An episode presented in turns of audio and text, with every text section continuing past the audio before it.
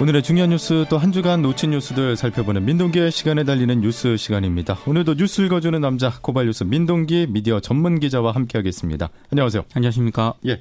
오늘 자유한국당이 지난주에 이어서 2차 장애 집회를 열었습니다. 네, 오후 1시 30분부터 세종문화회관 앞에서 주요 당직자와 국회의원, 당협위원장 등이 참석을 했는데요. 황교안 대표와 나경원 원내대표 등 지도부를 비롯해서 자유한국당 지지층도 좀 많이 결집을 했습니다. 예.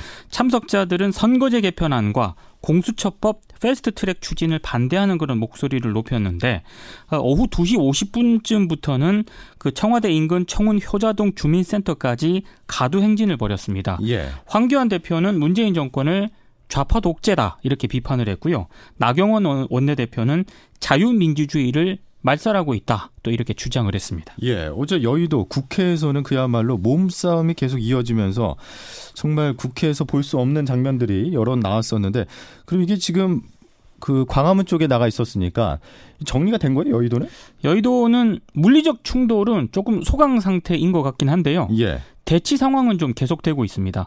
어젯밤 9시쯤에 우여곡절 끝에 공수처법의 패스트트랙 지정을 위한 사법개혁 특별위원회가 회의가 열렸거든요. 예. 근데 의결 종족수가 미달이 된 데다가 여야 간 설전이 빚어지면서 회의가 1시간 만에 아무 결론 없이 끝났습니다. 그러니까 최종 의결은 이루어지지 못했다는 그런 얘기고요.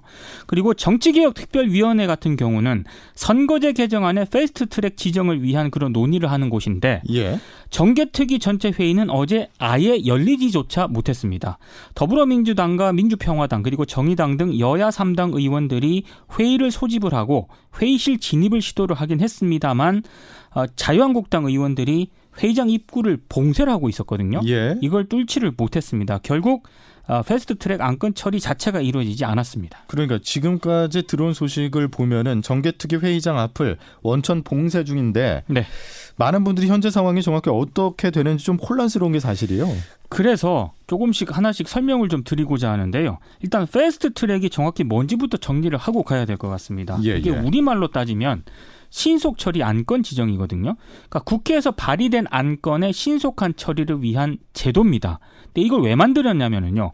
법안 처리가 계속 지연되는 그런 상황이 많지 않았습니까? 그렇죠. 그러니까 이걸 막자는 차원이었는데 2012년 당시 박근혜 새누리당 비상대책위원장의 제안으로 만든 국회 선진화법에 담긴 절차입니다. 예. 그러니까 새누리당 당시 새누리당이 제시했던 그런 안이거든요. 지금의 야당 그렇습니다.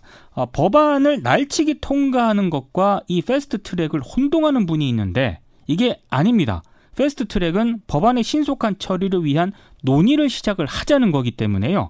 법안 처리와는 전혀 다른 그런 개념이고요. 예. 패스트 트랙으로 법안이 지정이 되면 그때부터 논의가 시작이 되는 건데요. 더 정확히 말씀을 드리면 상임위원회 심의가 있습니다. 이게 최장 180일 걸리고요.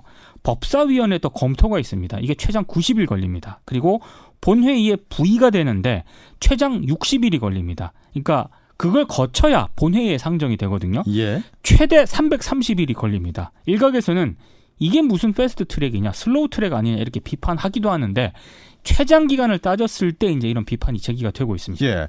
아니 그렇다면은 330일 동안 충분히 논의, 타협, 수정안 이런 게 가능하다는 거잖아요. 그렇습니다. 이번 주 국회에서 물리적 충돌이 벌어지지 않았습니까? 예. 자유한국당 의원들이 국회 점거하고 채이배 이제 바른미래당 의원을 감금하기도 했는데 적지 않은 분들이 자유한국당 의원들이 법안 통과를 막기 위해서 이렇게 했다 이렇게 보고 계신데 그게 아닙니다. 법안 접수 자체를 못하게 원천 봉쇄를 했다는 그런 얘기인데요. 과정이 이렇거든요. 법안을 접수를 하지 않습니까? 그렇죠. 그러면 사법개혁특별위원회하고 정치개혁특별위원회에서 이 안건을 상정을 합니다. 안건을 상정을 하면 의결을 하지 않겠습니까? 예. 이게 이게 의결이 돼야 그래야 이제 논의가 시작이 되는데 자유한국당 의원들은 법안 접수 자체를 원천 봉쇄를 한, 한 거기 때문에 아, 그래서 좀 논란이 좀 빚어졌는데요. 공수처 신설 등 이 검찰 개혁 법안 같은 경우에는 전자 입법 발의 시스템을 통해 간신히 발의가 되긴 했습니다만 어제 최종 의결은 이루어지지 못했고요. 선거제 개정안은 아예 안건 상정조차 지금 안 된 상황입니다. 예. 그러니까 접수만 된 상황이다 이렇게 보시면 될 것 같습니다. 예. 자 그렇다면 자유한국당이 이렇게까지 선거제 개편 그리고 검찰 개혁 법안에 반대하는 이유 뭘까? 왜 그러냐면 너무 결사항전으로 강력하게 저질하고 있잖아요. 특히 선거제 개편에 굉장히 반대를 하고 있는데요. 이게 다 이제 이유가 있습니다. 지금은 이제 소선거구제지 않습니까? 1등만 당선이 됩니다. 예. 나머지 표는 모두 사표가 되고요. 승자 독식이거든요. 그러다 보니까 유권자 한 표에 담긴 정치적 의사, 이른바 민의가 과연 제대로 반영이 되고 있느냐.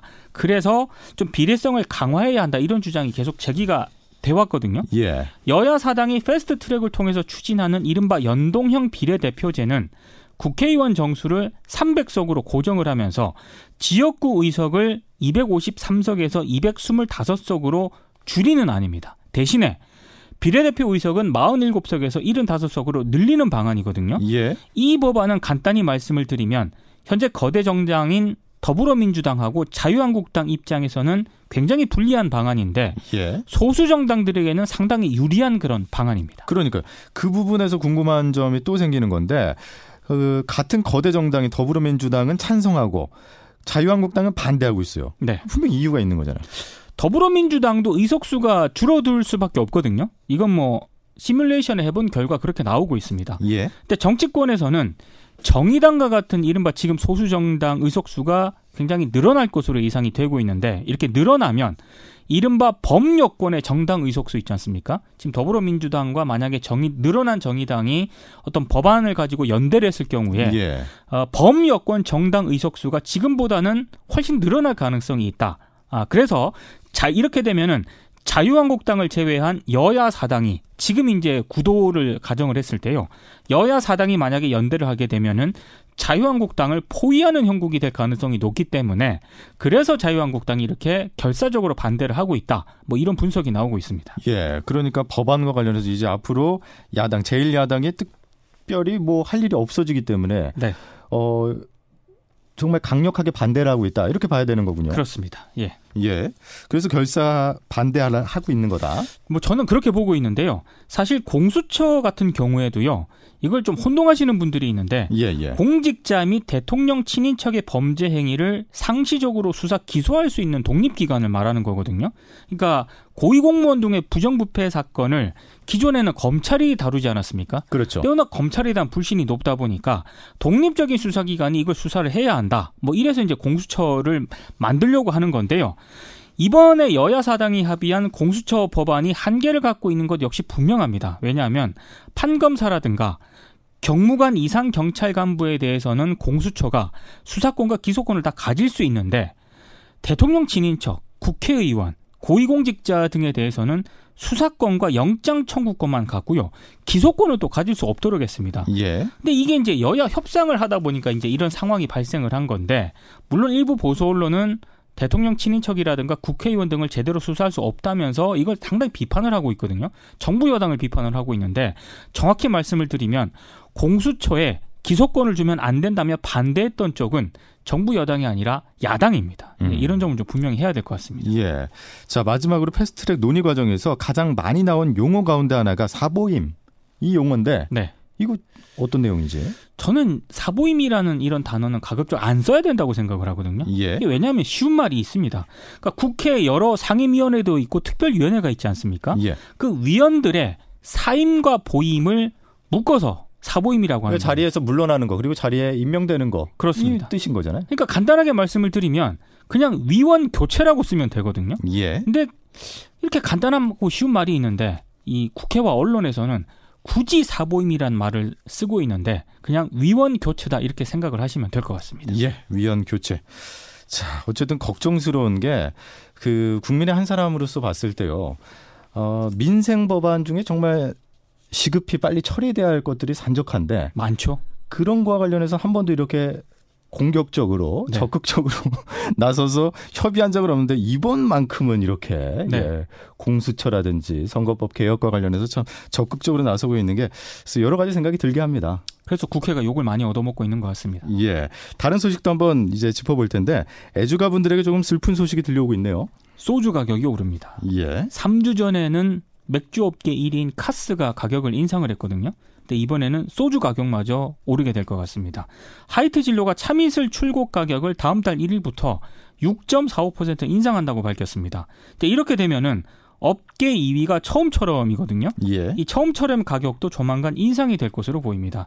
통상 시장 점유율 1위 업체가 가격을 올리게 되면 2, 3위 업체들이 눈치를 잠깐 보다가 슬쩍 가격을 올리는 그런 이 과정을 겪어왔거든요. 예. 아직 뭐 2, 3위 업계 쪽에서는 출고가 인상 계획이 없다고 하긴 했습니다만 머지않아 인상이 될 것이라는 그런 전망이 많습니다. 예.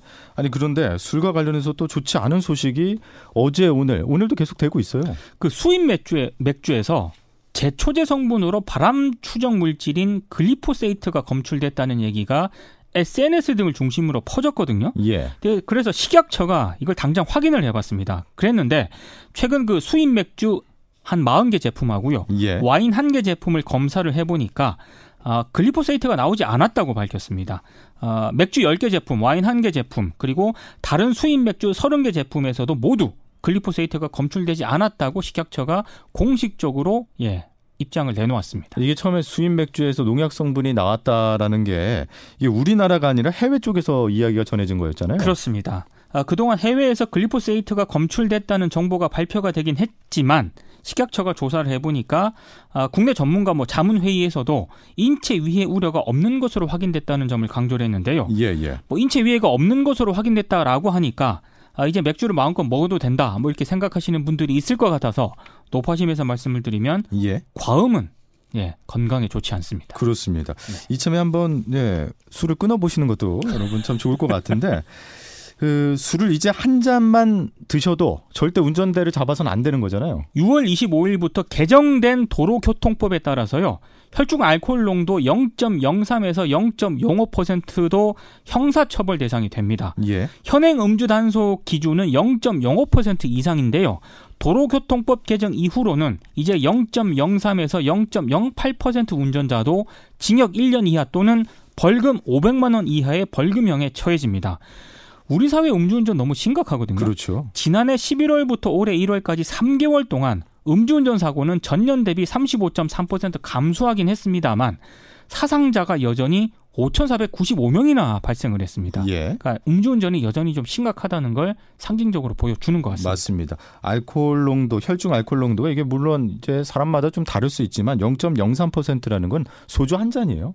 그렇습니다. 예, 소주 한 잔만 드셔도 이제 음주 측정을 했을 때 적발이 될 수 있으니까 여러분 어, 한 잔만 마셔도 운전대는 이제 잡지 않는 걸로 꼭 생각을 해 주시길 바랍니다. 그리고 전날 과음하시는 분들이 있지 않습니까? 예, 예. 그 다음날 운전대 잡으시는 분들이 있는데 이것도 요즘 걸릴 가능성이 굉장히 높기 때문에 그렇죠. 전날 과음을 하신 분들이라면 다음날은 대중교통을, 대중교통을 이용하시는 게 좋습니다. 예, 여기까지 민동기 기자였습니다. 고맙습니다. 고맙습니다.